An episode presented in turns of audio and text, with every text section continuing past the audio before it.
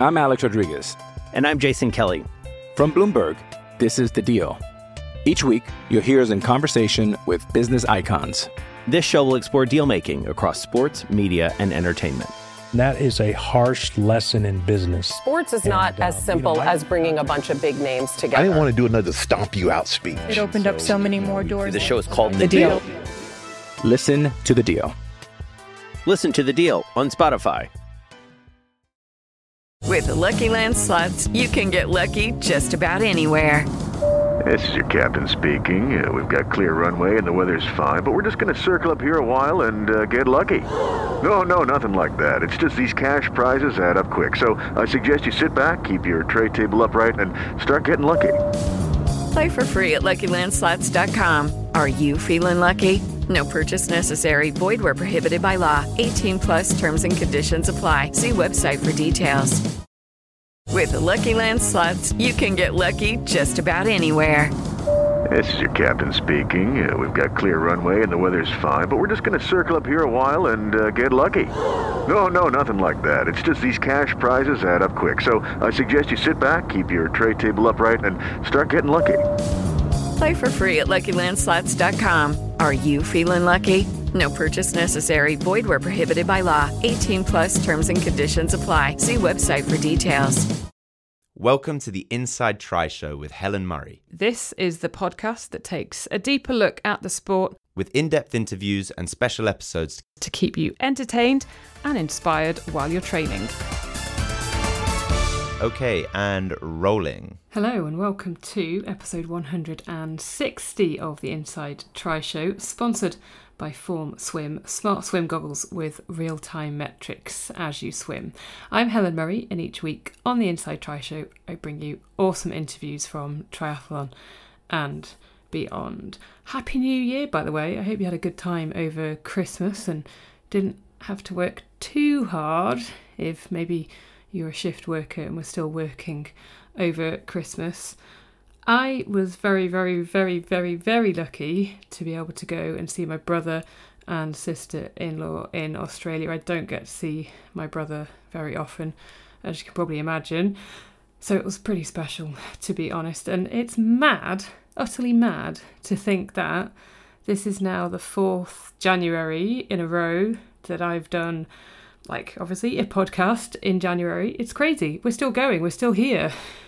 And I'm saying Happy New Year on the Inside Tri Show. And in the past, I have kicked off with some like inspiring stories and some more about, hey, let's start training that brain from the off in the new year. This time out, it's a pretty inspiring one, I reckon. And it is a guest who has shaken up the unwritten rule book of life, I'd say. It is Jo Bradshaw. You'll be hearing from her. I will also share details again if you haven't seen it yet, haven't heard it yet, about an amazing opportunity for female listeners to get a free place at the Rock Wales in September. It is a really, really, really good opportunity. Mark, thank you for your note. You said cracking podcast with Nikki and Michelle Dillon talking all things hormones, health, and training. Very, very insightful. Great work. Jessica, you said, wow, just brilliant. It was informative about HRT. I am off to see my GP again. I think. I know another listener said similar. Just listen to this. Defo going to book an appointment with the GP, and now I'm off to the gym to do some strength training. Trudy, you said, thank you. It's been a weird time for me.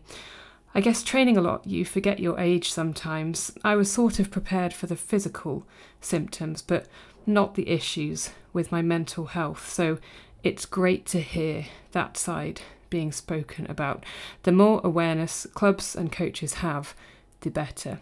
And then Nia you said, amazing episode, essential to all women, not just athletes. Diane, well done.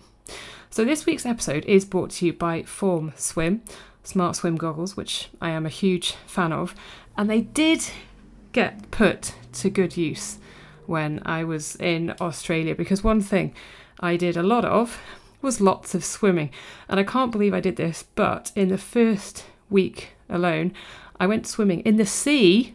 For someone who hates swimming in the sea, I went in the sea, sharks and all. I mean, there weren't any sharks, thank goodness, checked on the app, uh, four times in six days. So I was really, really, really happy about that. And I managed to swim a lot more than I normally do at home and really made the most of the opportunities to be able to swim in the 50 metre pools outside. It's ridiculous. They're like literally on every blooming corner. And the, one of the other things that I managed to do with the form goggles for the first time was actually use one of the features, which up until this point I hadn't. Well, I finally figured out how to do the custom builder in the Form goggles, and it's pretty simple, really. You just go into the Form app on the phone. I've put in my warm up set, so it's 400 freestyle easy, 6x50 drill on 10 seconds, and then 6x50 as 25 fast, 25 easy. And you could separate that, but I've just put it in as 6 by 50 and I've put it in as build because I know that then that's going to be um, fast and easy. And then you can add a subset. So it says, oh, select how long you want to rest before adding a new subset. So that will probably be 15 seconds. And then I can then go into the main set and I can type in my main set. Um, and then once I've built the workout, probably takes I don't know maybe five minutes, but that's I think if it was in Training Peaks or something, you just drag it across. Whereas I'm actually physically building this one. So yeah, about five minutes, and then you hit save, and then you can you have to then save it to your goggles. That's the mistake I made one time. Put turned up the pool. I was thinking, where's the workout I did? So yeah, save it to your goggles, and then when you're in the pool, you just turn the goggles on, hit workouts, and then at any one time it can save five workouts. And then you can follow it along, and it's really cool. So I did that this morning when I was swimming, and yeah, no problem at all. My one tip would be one tip um, if you are swimming in an outdoor pool whereby there's lots of light, then you need to change the brightness on the goggles because at some points I hadn't done that because I'm used to swimming indoors. So yeah, outdoors it can sometimes mm, you can't really see the display. So then you can see it if you change the brightness. So lesson for me to do that. But yeah, workout builder, it's great. What a little feature. So it's just another funky thing that the Form swim goggles do to keep you motivated as you swim. For a 15% discount, head over to formswim.com forward slash pages forward slash inside tri show. I have put links in the show notes. Time for this week's interview. If you have ever felt like you wanted to make a massive career change, maybe quit the nine to five and do the seemingly impossible thing of following your passions? Well, this week's guest, Jo Bradshaw, proves that it is indeed possible. Jo used to work in an office as a business advisor, but a skydive and a bike ride were the triggers for Jo's life to take a completely different pathway. She has spent the past decade and a half working as a freelance expedition leader and outdoor education instructor. She's done nearly 40 ascents of Kilimanjaro. She's undertaking the seven summits, so the highest peaks on each continent in the world. She's got one left to do. And she even has a few triathlon plans in the pipeline for this year. Jo Bradshaw, welcome to the Inside Tri Show. Jo, how is it going? Because I know you've had a busy kind of couple of days. Just got back from somewhere, just going off somewhere else. Yes, yeah. Just uh, on Friday afternoon, I arrived back home from a month in Nepal, and I'm off to Antarctica on Saturday, which sounds very exotic, but I'm actually going on a ship. So I say a ship; it's a it's a Hurtigruten cruise. Yeah. So when this goes out, I'll actually have been there, come back, and we'll be enjoying all the photos. and is is it quite normal that you know it is very much like I don't have a whole load of time at home and, you know, one flight, one expedition, and then another expedition? Or is it just that it's all happened uh, over the last couple of months? Kind of yes and no. I mean, I, I my job as an expedition leader, you know, I book in expeditions throughout the year and I try and get some gaps in between. It's just so happened since September that it's been one after the other after the other. I had nearly a month in Tanzania doing two Kilimanjaros, and then uh, I was home for three days and then went to Nepal, which was supposed to be five weeks, um, and then I was going to be home for four days and then going off on holiday. Um, uh, it's just the way it's happened, but um, yeah, it's I'm I'm a little bit my head is a bit all over the place at the so God knows what is going to come out. I'm sure it'll be, I'm sure it'll be great. But I, um, yeah, because Lucy, Lucy Gossage had been had spent the day with you, yeah. and um, and she said, Helen, yeah. you need to get Jo on on your podcast. She's really, really yeah. interesting. And then I emailed you, and you were like, I'm away quite a bit. Yeah. Oh, Lucy, the the day I spent with Lucy. So we were doing the Youth Adventure Trust hike, bike, paddle. And I was sort of asked to join the group of three other ladies, including Lucy. Um, so three weeks before, having done not much specific training for it, and it was really hard. the 11 mile hike was fine. I'm used to doing that. And then there was a 30, no, what was it, a nearly 40 mile, virtually off road mountain bike um, course. This was in the Yorkshire Dales. It was immense. And we actually stopped for coffee and pancakes near the end because we were also, well, Lucy wasn't, she was like an absolute machine. But the other three of us were like, right. I think Lucy realised in order to get us home up an 18% hill, we needed some a carrot. And the and the carrot was definitely in the form of coffee and pancakes. It was amazing. And are you did did you say that you're planning on doing um, a middle distance triathlon next year, or this year even? Hopefully. Well, I said yeah, yeah, 2023. Yeah, my I'd I wanted to do one for a very long time. I've only done one sprint triathlon, which was 10 years ago. Um, and I do swim, I do run, and I do bike. And I thought, you know, in order to do it justice and in order to train because when I'm away on expedition, you don't get the chance to train. And when I'm home, I'm usually really tired. So training is a bit difficult then. And it's not, it's very in, uh, interrupted. So I'm changing my work schedule this year um, in order to do a triathlon, in order to do a middle distance.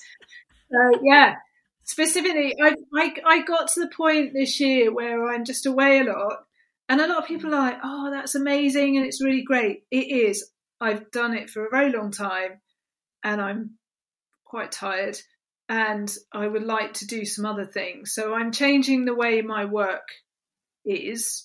Still doing DofE, which I also do. So I teach expedition, the expedition element of the DofE and that will allow me time to train as well. Um, but you know, life is short, and I'm not getting any younger, and I want to just see what I'm like at this. I did a um, I did a last minute duathlon in September, just a sprint one again, and I came so that I was last by quite a long way, but I was happy with that because I didn't I couldn't train for it. But I remember coming off the bike leg and standing up in my saddle, and my my legs went, yeah, sod it. There's no running going to be happening here. Um, and I'm like, right, I definitely need to do some proper training for this. So it's been a long term ambition, and I've got myself a wetsuit and I started open water swimming at the end of last season. I have a good bike, I can run, so I'm like, I just got to go for it.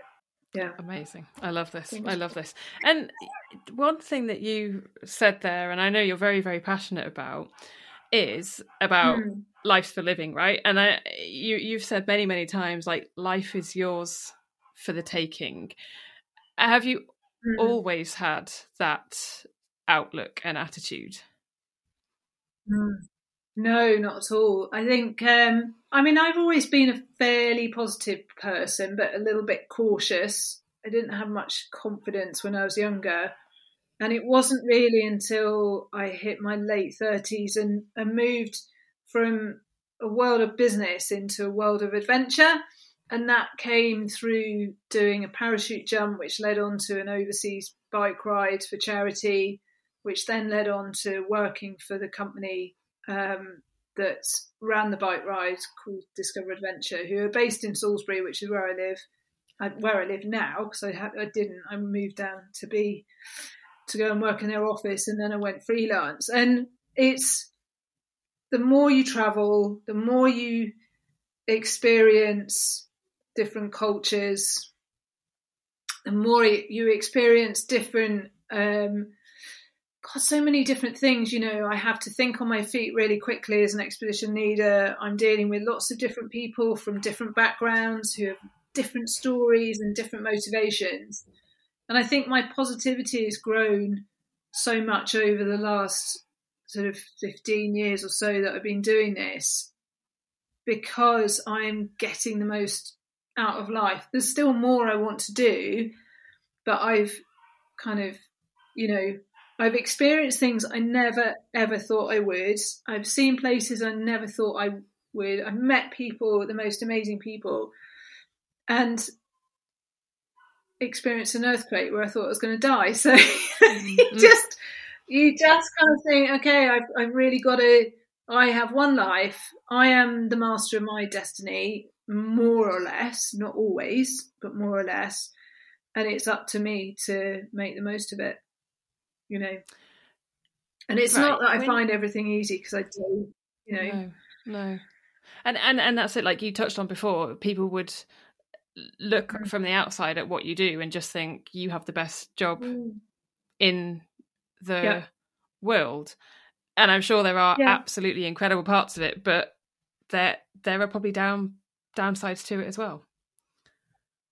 Yeah, absolutely. I think there's you know it's it's hard work. You know, I just when I did the two Killies, I was and and even in Nepal, I was out there for a month. You know, you're a month working. You know, maybe one one or two days off at some point in the month, and you. I do a lot of expeditions, or most of the expeditions I do at altitude, and stuff can go wrong really quickly, not just with the environment, but with people as well, and altitude sickness. So it's hard work. I am very fortunate to be doing a job I absolutely love, but I need to get a bit of balance in my life. And I say yes to all these things because they're amazing, but actually, I want to lessen the amount of travel I do for environmental reasons as well and spend a bit more time at home. yeah. Just, yeah. you know, uh, and be able to do some things that I haven't been able to do over the last decade and a bit and a half because I've been away so much. And it's just a life choice, isn't it? You know, I've I came to this industry fairly late in life, so I've sucked the most out of it I can. There is still a lot more to come, but I will still expedition. I'll still still lead expeditions, but less often because I, you know, I have I have a nice home and lovely friends, and I quite like to see them. when you're you, you, do a lot with young people, like you said, with DofE. So mm. for anyone not in the UK, that's Duke of Edinburgh. It's an incredible scheme for um, mm. teenagers, very young adults to to get into, which involves like uh, doing an expedition, doing some kind of service, so like first aid, or I don't know, volunteering with the mm. uh, fire brigade, or and then you have to do like a skill, so that could be a musical instrument. You have to do a physical activity as well. So there's all sort of elements to it. So you do lots of work with with young people with Duke of Edinburgh, and you talk in schools as well, right? If you yeah. had been in those shoes, let's say 15 year old Jo and current Jo mm. had come along to the school and given that talk, what would you have thought as 15 year old Jo? Um, probably I could never do that. Uh, or undoubtedly I could never do that. uh, that is, you know, what I'm doing at the moment for the 15 year old me is was as a as a family we were into you know watery stuff, so boating and sailing and stuff. Um, so the love of oxygen was very much there, and, and I think I've really surprised myself by doing what I'm doing because I never thought I was that much of a resilient person, but you grow resilience through life experience. Um, I never thought I would be happy living out of one little bag for a month and not washing very often. You know, uh, all these things, or traveling in different countries and stuff. I wasn't that adventurous when I was younger. I used to, you know, I mean, I was, I'm 51, and back in the day when your mum would send you off with your brother and a couple of friends with a, you know, honey sandwich in your back pocket on your bikes, not, you know, no helmets, and just you come home at tea time. That's kind of what happened, and we loved doing that. We loved sort of adventuring and exploring in that way. But I never had any ambition to go overseas and do it, or climb mountains, or even climb any hills. So I think I would have listened to this person and gone, wow, that looks great, but that's not for me. I could never do that. I'm not capable. Because that was the kind of mindset I think I had. I just wasn't confident, you know, um, and I didn't have much self belief. So, as much as I do talks now where I'm saying to students, you know, I've obviously I've sat in your shoes. I know what it's like to be your age and to have all the worries and everything that you have as a teenager and to maybe not have confidence and to be the one that sits at the back of the class thinking you know please don't pick me that i said that was me you know and it, it's amazing if you just open your mind to life and its infinite possibilities where it can actually take you but i also think there's a lot of I also talk about champions in my life. So people who have championed me and believed in me. I think everybody needs quite a few of those in your life for, for, for many different reasons. Um, and it's finding them. And I, you know, talk to schools about as a student, be someone else's champion. There's so much competition to be the best and to be the fastest and the first in class and the most popular and what have you actually it's not all about you it's about just you know helping others as well and how do you go about finding your own champions uh, i think i was i've been lucky in the fact that they've found me or friends of mine who think when i got into adventure so it was actually a friend of mine who took me up to the parachute jump. I signed up to do this parachute jump in my early 30s in 2003, being terrified of heights. And friends of mine knew that I was very good at saying yes to stuff and then very, even better, actually turning around and saying no and pulling out or doing what have you. Um, finding an excuse not to go. So, a very good friend of mine, Caroline, said to me, I'll take you to the jump site because, in her words, she said, just in case you can't, you know, drive home, um, in case anything happens. I was like, great, thanks. Uh, but actually, it was to make sure I went, you know, and it only dawned on me not that long ago that that was the reason she took me there is is to make sure that I actually went. And I messaged her about it because I was talking talking to someone else about her, and she said, We could all see the potential. You just needed to quit the excuses and try. You know, and that's the, oh, it still gives me goosebumps. But that's the thing is that we can come up with excuses so easily, can't we? That, mm. you know, the weather's not right or I'm not feeling too good or what have you. But actually, it's a lot of the excuses come out of fear of, mm. of failure. But there was what was I going to fail at jumping out an aircraft? I was strapped to an expert. He was doing all the work. I wasn't. I was just adding some weight. You know, that's all I was doing. Um, and and look where it got me after that. And it was actually Caroline who then because that I did the parachute jump for Asthma UK, and then they sent me another flyer for for the bike Mm. ride in Peru. Um, and I came up with all the excuses not to do it. Um, and Caroline and the, the mate, I mean, there, there was all sorts of stuff. You know, I wasn't fit enough. I couldn't raise the money. Uh, I didn't have a bike. You know, all of this stuff. And actually, one of the reasons that I didn't have the deposit. So Caroline said, "Well, I'll pay the deposit. You can make me back in instalments. We'll work the rest out." And I was like, "Oh, damn! I, have no, I, I have no get out of jail free card here." She's she's saying to me, "Go and do it." And having somebody like that, at that point in my life, was absolutely what I needed um, because it it not necessarily pushing me into what happened next, but it was actually just taking that first step, which I think is hard.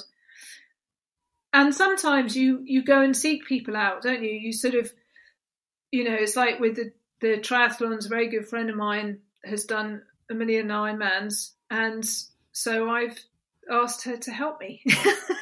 And it's asking for help. You know, I know not an awful lot about triathlons. I know what they are, I know the distance, but the training and everything is really different to what I train to do at the moment.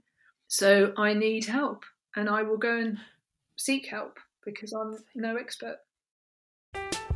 I'm Alex Rodriguez. And I'm Jason Kelly. From Bloomberg, this is The Deal. Each week, you'll hear us in conversation with business icons. This show will explore deal making across sports, media, and entertainment. That is a harsh lesson in business. Sports is not uh, as simple as bringing a bunch of big names together. I didn't want to do another stomp you out speech. It opened up so many more doors. The show is called The Deal. Listen to The Deal. Listen to The Deal on Spotify. Lucky Land Casino asking people what's the weirdest place you've gotten lucky? Lucky? In line at the deli, I guess? Aha, in my dentist's office. More than once, actually. Do I have to say? Yes, you do. In the car before my kids' PTA meeting. Really? Yes. Excuse me, what's the weirdest place you've gotten lucky? I never win and tell. Well, there you have it. You can get lucky anywhere playing at LuckyLandSlots.com. Play for free right now. Are you feeling lucky? No purchase necessary. Void where prohibited by law. 18 plus. Terms and conditions apply. See website for details. Again, going back to working with lots of young people as you do, what change do you see in young people when they ditch their mobile phone for maybe a few days or you know when mm. they're doing DofE or something like that, maybe even adults, but let's go with the young people first because that must be quite a quite a thing. Yeah, absolutely. Because I mean, on DofE, on, on with, I mean, it's up to whoever runs the particular DofE you're doing as to their mobile phone policy. But ours is no, no mobile phones except in emergencies. Um, so they have to sit sit and talk to each other, which is which can be quite hard because they're, you know, these days the for us we didn't grow up with mobile phones. They were invented as we grew up. Whereas for the generation I'm now teaching, that's all they've ever known. You know, when they were born, mobile phones already existed. So it's not like this newfangled thing that actually gets in the way of stuff. It's it's an integral part of their lives. And mm-hmm. as an instructor, I need to remember that, but I also need to remember that there is life without technology as well. And sitting around a trangia in the evening just chatting can have a really good impact on them. You know, it takes them out of that bubble of social media and what everyone else is doing, and it just hones them into what they're doing there and now. And I also um, lead schools expeditions, and I was in Eswatini, or formerly known as Swaziland, this summer, and we had a, a no mobile phone policy. And the students, you know, they I was lying in my tent one night in on on our project, and this, we'd had a really good evening. We'd had a quiz, and we'd um, done some, you know, they'd done some singing and dancing with a um, with a choir group who were practicing in the church where we were staying, and then they sat around the campfire and they were just singing, and to to lie in my tent just listening to this amazing sound that these girls were producing was just incredible. And at the end of the trip, I'm like, so what's your favorite moment and stuff? And they said that Friday because they really felt that they were connecting with each other and they didn't need social media. They didn't need anything on their mobile phones. It was just about them and the mm. the girls that are around them and it's fantastic. So yeah. There is life without technology. Do you ever get bored of going up the same mountain many times? So, like Kili, I think you've done over Yeah. 35 times. Yeah. Um don't get bored of it. Uh what I so yeah, I did my 37th in October in October, which is a bit bonkers. And they never set out to do so many. It's work. That's the thing. It's work. It's like people who do Snowdon millions of times or Ben Nevis or what have you. Because I'm with different groups all the time and uh maybe a different route, different time of year. So you don't always you don't get the same experience on every single trip. Um, but what I because I you know since I first climbed Kili in two thousand and eight, and you know I could do sort of three or four a year, so you rack them up quite quickly. Um, and actually, I've decided this year that I'm going to give Kili a break for a little bit, just so that I can go off and do different things. Because, you know, this year I've already spent four months away in various different countries, and I don't want to end up just doing the same thing time time again because I need to keep fresh as well as you know the, I need to see it fresh for the clients as well as for myself. But I love it. You know Kili is a really unique environment and I work with some amazing people and I know the mountain really well which is a real bonus when you're guiding because you know you, there's no surprises in the environment people will always surprise you, but hopefully in the environment won't. Um, so that's really helpful. And also, it's nice for people to understand that they're with somebody that's experienced in where they're going. But yeah, there's there's definitely other things that I want to do. I think when I hit 50, I'm like, crikey, I'm halfway through my life now. I better get a move on with all the other things that I need to do because uh, the last 50 years have gone really quickly. It, it, it gets quicker, doesn't it, Jo? Life life goes quicker Yeah, as you get older. I, does. swear. It does.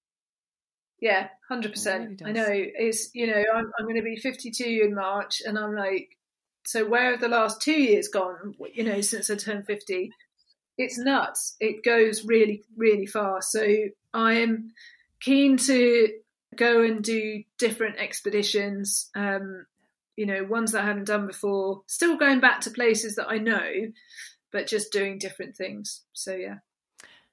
Can I ask you about um, Everest?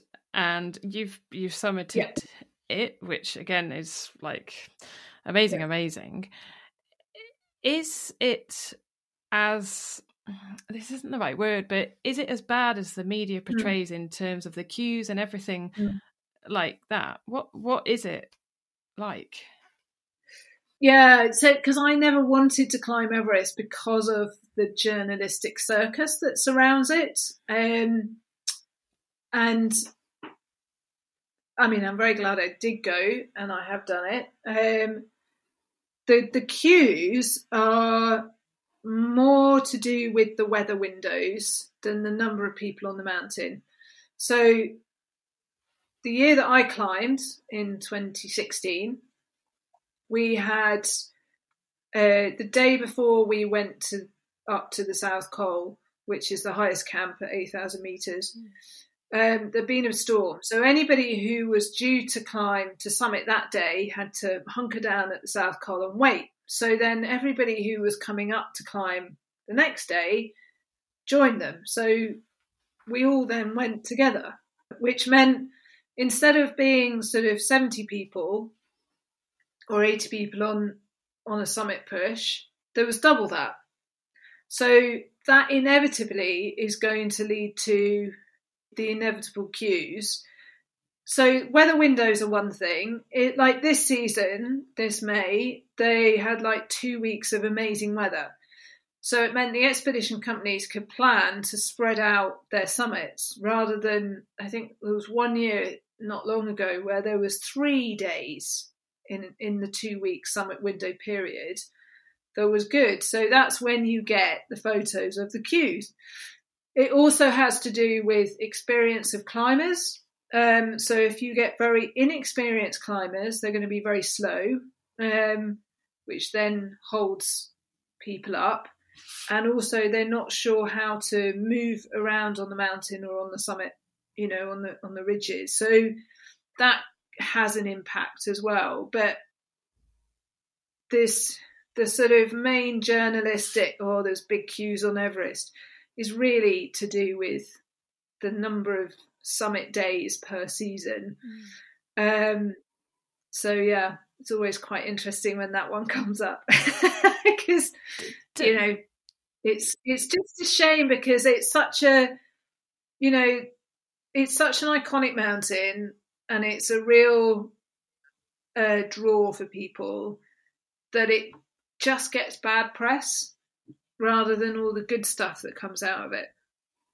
Does the amount of people does it take some of the like does it take some of the fun away from it? Like would you I, I think I'm right in saying that Denali is your favourite so far of the um, six of the seven summits that you've done.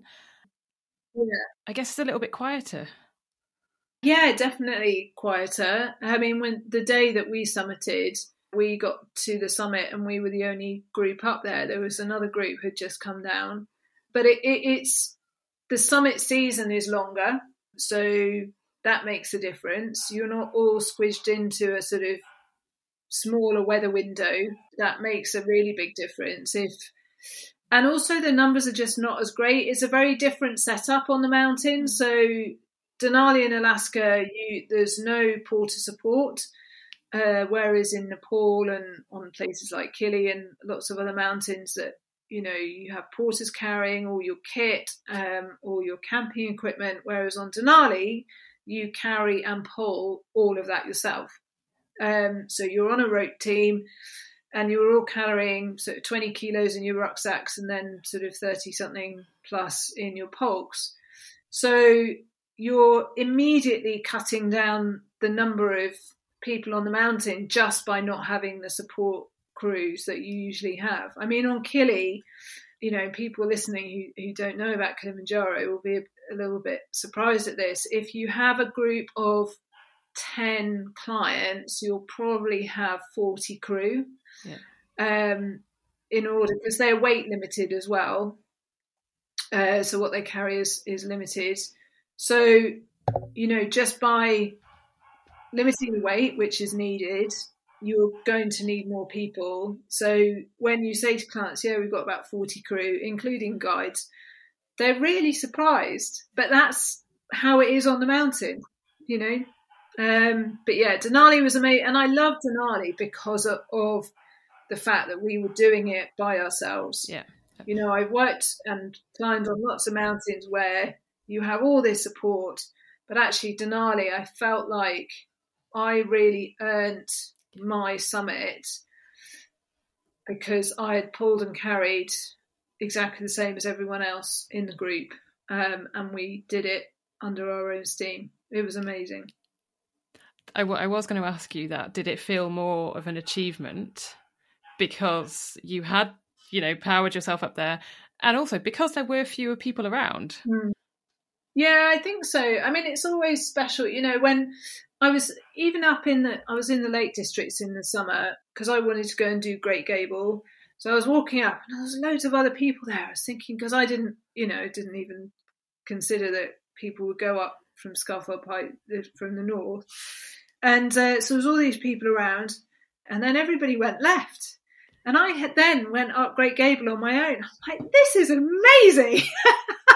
you know, I was sat on top of Great Gable looking across at Scafell Pike, seeing the hordes of people up there, because I did it on Saturday, hordes of people up there going, oh, this is just amazing. And, and that is the difference between picking a really popular mountain like Scafell Pike and then one that is only a few meters lower and nobody is on there at all you know and that's that's what Everest is like but it's the same in in North Wales with Snowdonia you yeah. know everybody goes and climbs Snowdon whereas all of the mountains around are many many less people because it doesn't have you know that it just doesn't have the name people want to go and climb the tallest. And, you know, looking at it in perspective, um, for Everest, I think there's like 7,000 ascents now since 1953. So the number of ascents are getting more are greater because the number of support staff is growing. So you're now on one-on-one climbing Sherpa to client. So, you know, you're going to have more people on the mountain. But it's it's all relative. But because Everest has a short summit window season in the season, it makes it feel like there's an awful lot of people there. But yeah, standing on top of a mountain on your own is is is good. I'm not going to deny. You know, I was stood on top of Denali on my own. We each had a turn. There was five of us in our group. We each had a turn at just standing on top, the highest point in North America, and it was pretty cool. And I didn't get that opportunity on Everest, but I am part of those numbers. It's like moaning about traffic on the M25. You know, we're all part of it. so I can't moan about all the other cars when actually I'm making up those numbers.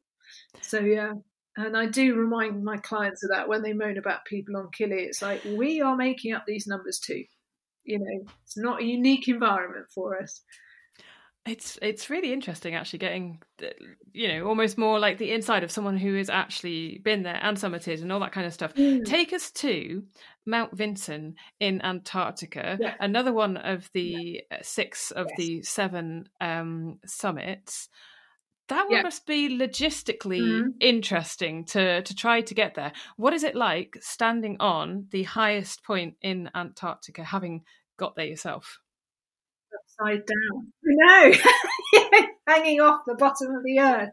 It was amazing because again, I never thought I would ever go to Antarctica. Um, uh, I mean, it costs an awful lot of money, um, and it was it was really interesting because a couple of months before what was supposed to be the sixth of the seven summits, which was Carstensz Pyramid in Indonesia, that was cancelled 24 hours before we were due to fly um, due to civil unrest. So, and Vinson was meant to be the seventh and the final one, you know, and life never works out like that, does it? right, you've got it all planned and this is going to be it. Anyway, so, so, you know, and then when we got um, when I got to Punta Arenas, um, uh, we were held back for three days due to bad weather. So we couldn't fly onto Antarctica because the weather has to be good um, on Antarctica. You land on this blue ice runway, so they have to have good visibility, um, and it has to be good in between uh, Chile and and Antarctica. So you know, there's a lot going on for, you know, the weather people and the logistics and the everything. And then we heard that we may not be able to fly out because there was a, an issue with paperwork. and we, you know, you go out in waves. Yeah, exactly. You go out and wave. So I was, I think, uh, V3, which was the middle wave of the season. So it was me and 80 other people doing lots of different things out there, some climbing Vinson, some skiing the last degree, some going elsewhere on Antarctica. And uh, it was like, crikey, we might be here all over Christmas, you know, and that's a, that that would be expedition over. And then suddenly it was a turnaround of no, you're actually going. So within 24 hours from being stuck there to actually you're going, it's like suddenly everything happens. So you're in the basically in the cargo hold of this massive cargo plane, seated, all very safe, with all this cargo behind you and you land and you get out and your first thought is i cannot fall over on the ice because it is really slippery. You do you know you do not want to fall over on the ice that way. So then you go to union glacier which is the sort of camp set up spent um, a night there and suddenly realized that well not realized because i knew but realized that it's 24 hour daylight. Um, so you know buff down mask on everything to block out the light and I think we landed at like 2 a.m., but it felt like the middle of the day. So trying to get any decent sleep and what have you. And then we we got um we went on a Twin Otter aircraft to Vinson Base Camp, a ski plane, and they land on a, a groomed runway on the ice uh, on the on the glacier, and it's just such a surreal feeling. Unfortunately, because I did Denali in 2017, that's sort of what you do. You you fly from Talkeetna out onto um, Denali base camp, which is you know a ski runway. Um, and uh, yeah, it was great. I loved it. And then suddenly you're in this environment where there are no birds, um, there's no aeroplane trails, uh, there's 24 hour daylight. You are peeing in a bucket um, surrounded by ice block walls, looking out, you know, onto Antarctica. And it's just the most surreal feeling. It was incredible. Um, and then just waiting for the weather window in order to to go up to the next camps and also to the summit as well. So it's all about the weather. Everything is about the weather. You know, you think you're so in control of everything, but you're not everything runs around the weather, um, which is what happened in Nepal on my last trip as well. It makes or breaks expeditions. So, yeah, and we were fortunate in the fact that when on our summit day, which was the 27th of December, we had, I mean, it was about minus 25 degrees, a bit chilly, but the wind was quite low. So it didn't make the wind chill too bad. So it was a fairly pleasant experience. and but yeah, what, I loved it. What's the view like from the top of Mount Vinson? What can you see? Yeah, amazing. I mean, you can see all the mountains around you and then just plateaus. You know, it's just knowing that there are so few people on that continent and it's an utter privilege to be there it costs a ridiculous amount of money, understandably, because of the logistics. I will probably never go back to Vinson, so I absolutely made the most of it. It was, you know, cold and crisp, and and it's a properly harsh environment, so you had to look after yourself as well. What would um, Jo in her late, I don't know, maybe late twenties, maybe early thirties, what would Jo mm. then have thought success was? Oh, that's a very good question. So, Jo, in my late 20s, thought success was uh, owning a house, having a fancy car, having a decent job, having a family, getting married, all of the things that society used to instill in us that that was what success looked like you know you had to work yourself up the pro- property way up the property ladder. You had to work your way up through management to get the bigger salary to get the fancier car. Um, you know you were successful if you were in a relationship and you had a family and all of this sort of stuff. Um, and yeah i haven't really done that. Didn't really work out for me like that but now, yeah, now what's my now? success is now is happiness and fulfillment. you know? And that sounds really woolly because how do you define happiness? It's like, well, I don't have a fancy car. I have a Ford Transit camper van, which I love very much. Um, you know, I do have a house. Uh, I'm single and I'm very happy with that. Thanks very much. don't have children, and that's a life choice. But my success in life is that I've achieved things I never ever thought possible, uh, never thought I'd be capable of. And I am now encouraging others to do that for themselves as well. So when I guide, no matter whether it's DofE or guiding, you know, on a 6,000 meter mountain, is that I'm teaching and instructing and encouraging people to learn more, enable to for them to be more independent in the mountains, so they feel like they're doing it for themselves, and then it will encourage them to go and do more. You know, which is fantastic. And I think for me now, that is what success is. Even though I'm a positive person, I'm not always. I'm not like super happy all the time, and you know, things do get me down and hmm. stuff this year has been pretty challenging. But I try and make the most out of situations. I'm quite pragmatic and I do a lot of reframing. you know, and, and I think it's important to realize that life is not going to go as you had planned. It's your choice how you deal with that. You can either let be a victim of it, or you can go right. Okay, this is what I have. This is what has been dealt to me at this time. What can I do to turn it into a positive, or to learn from it in order to move on to the next thing? And there's one other thing that I want to just talk about briefly before we sort of wrap up. And I guess you mentioned it twice yeah. at the very beginning and that's the word confidence and you said you know you mm. weren't very confident when yeah. you were younger how mm. has that confidence changed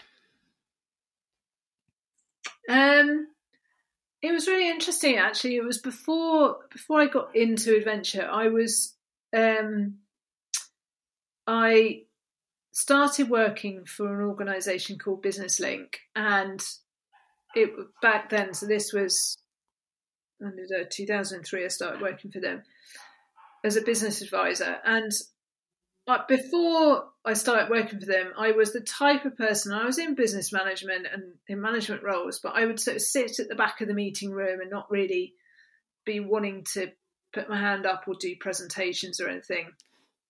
And when I started at Business Link, I was there for three weeks, and I was at a networking event because we had to go to them and my boss's boss was there, um, and he said, "Oh, we have to do an, a, you know, a one minute elevator pitch." I'm like, "Excuse me, we have to do what?" And nobody had told me in the interview that I'd have to do these events and stuff. And I think I'm wondering if I would have taken the job if I'd have known, because it would have meant stepping out of my comfort zone and doing this. Anyway, so I just had to stand up and do it. And I think that was probably a catalyst for making me just stand up in front of people and say stuff. And that, not that I knew it then, but that really then helped me in doing the job that I do now because I do a lot of briefings. I have to stand up in front of a lot of people talking about, you know, events and and um, challenges and even like safety briefings at the beginning of each day or each evening, or even doing public speaking now. You know, I'm doing, I've been talking about my adventures since 2015, and that I think that moment in in that networking meeting when Jim said, "Just get on and do it," it's like oh, and I was absolutely terrified, and it took me a long time to get the confidence or to to be confident you know that makes sense. Um, and i ended up in that you know in in that organization sort of running events and standing up in front of big audiences and introducing people and all this. And i didn't know then how much of an impact that would have on my job now. But i think if you're passionate about something the confidence will come from within. And i wasn't passionate so much about economic development or retail or what have you. Whereas now I have this passion about what I do, and I think that gives you a confidence that you harness much easier as well. So yeah, finding your passion in life is is important. And it's Is hard that- as well. Oh, so hard. hard. Is that what you would say to Yeah. some students? Would you, you know, who perhaps are lacking in confidence, and it's it's evident to see, or even some people, Yeah. you know, you see, you must see it all the time, and it's just how do you build someone's confidence? Find something that you're passionate about, and it doesn't matter what it is. Mm. And it will take, you know, some students go, Well, how do I do that? It's like go and try a lot of different things. It's like, you know, if if a student I talk to students on DofE about, you know, what what's what's after school, what are you going to do uni, wise, or if you're not going to uni, what are you're doing, and they're like, some are like, don't know what I, I, you know, and that's the problem is there's so much pressure to know what you're going to do for the rest of your life, which is a very long time. And I said to them, you know, you don't have to want to know what you're going to do for the rest of your life. I'm on my third career now. I started off leaving school working with horses. I thought that was going to be my life. Um, and then I went into retail, weirdly.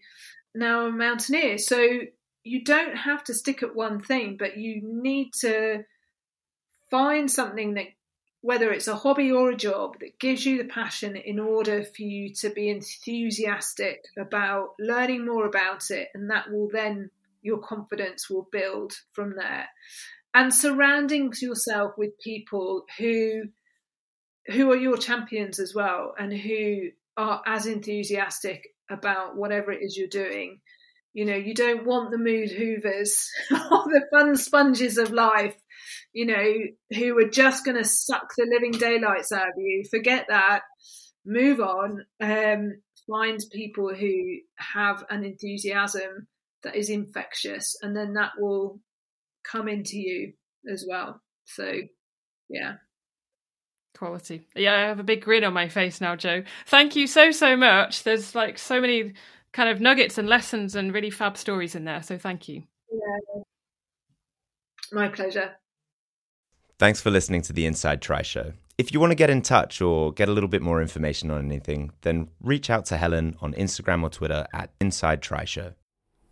Thank you very much to everyone who has emailed so far. You might have seen on social media that I am really excited because I'm going to be teaming up with the Rock Triathlon this year to launch the Inside Tri Show Rock Wales team for 2023.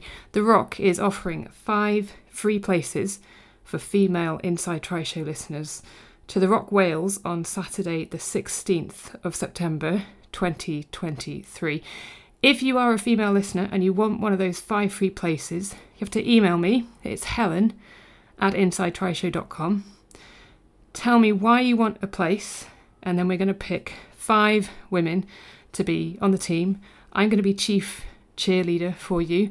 Once the team is confirmed, we will ask you to make a donation, however big or small, to the Rock Charity Partners Move charity. I'll probably also ask you for a few training updates along the way so we can share it with listeners and inspire more women to do the rock races. The deadline to email me is January the 15th, and then the team will be announced on the podcast on January the 25th.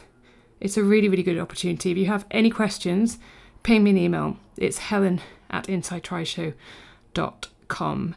Thank you too for all of you who have signed up and are getting stuck in to the Erdinger 5k Your Way challenge.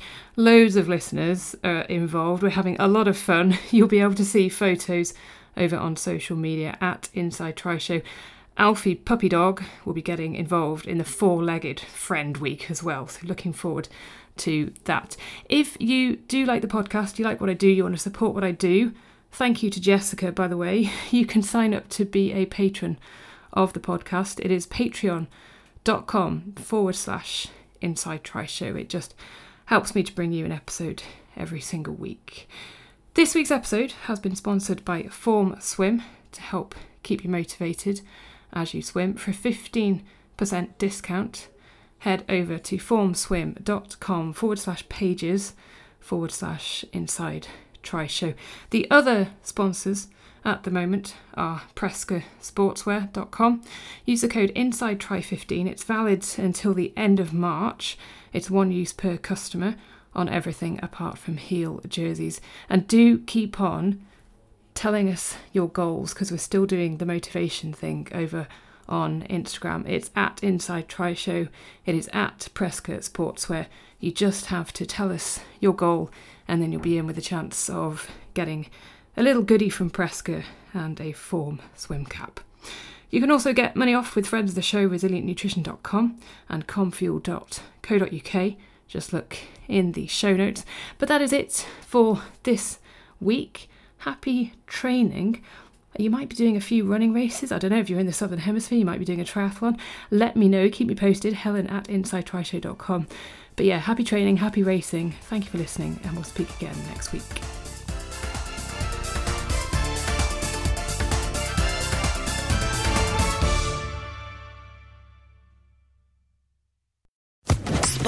Podcast Network. Hello, it is Ryan, and we could all use an extra bright spot in our day, couldn't we? Just to make up for things like sitting in traffic, doing the dishes, counting your steps, you know, all the mundane stuff. That is why I'm such a big fan of Chumba Casino. Chumba Casino has all your favorite social casino style games that you can play for free anytime, anywhere with daily bonuses. That should brighten your day a little. Actually, a lot. So sign up now at chumbacasino.com. That's chumbacasino.com. No purchase necessary. VGW. Void were prohibited by law. See terms and conditions. 18 plus.